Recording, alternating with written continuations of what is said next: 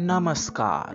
मैं यानी प्रियांशु शर्मा, आपको सुनाऊँगा अद्भुत कहानियाँ और ढेर सारी बातें। आज मैं आपको सुनाऊँगा गुफे में शेर कहानी का दूसरा भाग। अगर आपने इस कहानी का पहला भाग नहीं सुना है तो हमारे पॉडकास्ट मुस्कान म्यूज़िक फैक्ट्री पर आप इस कहानी के पहले भाग को सुन सकते हैं। उसके बाद आप इस दूसरे भाग को भी सुन सकते हैं।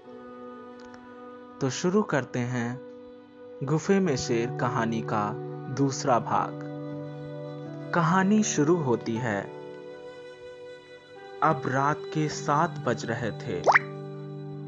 रघुवीर अपनी कुर्सी से उठता है और झोपड़ी में जाकर लालटेन लेता है। उसमें तेल डालता है। और माचिस ढूंढता है। फिर उस लालटेन को जलाकर बाहर निकलता है और गुफे के अंदर जाकर लालटेन टांगता है और बैठ जाता है। रघुवीर थोड़ी सी झपकी लेता है कि तुरंत उसे किसी तरह की आवाज़ आती है। फिर वो धीरे धीरे बढ़ती ही जाती है। उसे डर लगने लगता है। वो खड़ा हो जाता है अपनी धार वाली डंडी के साथ कि अगर कोई उसके पास जानवर आएगा तो वो उसे मार ही देगा। थोड़ी देर बाद वो गुफा में से शेर को आते देखता है। उसकी आँखें खुली की खुली रह जाती हैं। रघुवीर तुरंत डंडी मारता है और शेर तुरंत पंजा मारता है, लेकिन उसने डंडी लगते ही वो दर्द से और तेज खुंखारता है और रघुवीर के ऊपर फिर से तेज़ी के साथ वार कर देता है। रघुवीर मर जाता है। शेर अपना दर्द सही करने में लग जाता है।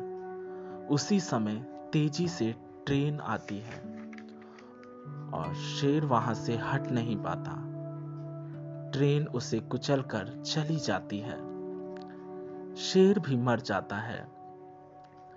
रघुवीर के परिवारीजन और उसका बेटा राजू खूब रोते हैं उसकी लाश के सामने। दूसरे दिन से वही काम रघुवीर का बेटा राजू करने लगता है। राजू के पास भी वही धार वाली डंडी होती है। वो भी किसी से नहीं डरता। तो ये कहानी बस इतनी सी थी। आज की कहानी के बाद मैं आपके लिए लेकर के आऊँगा अगले एपिसोड में एक नई कहानी।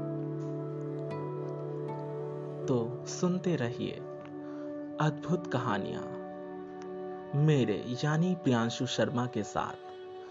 अद्भुत कहानियाँ और ढेर सारी बातें। मिलते हैं अगले एपिसोड में।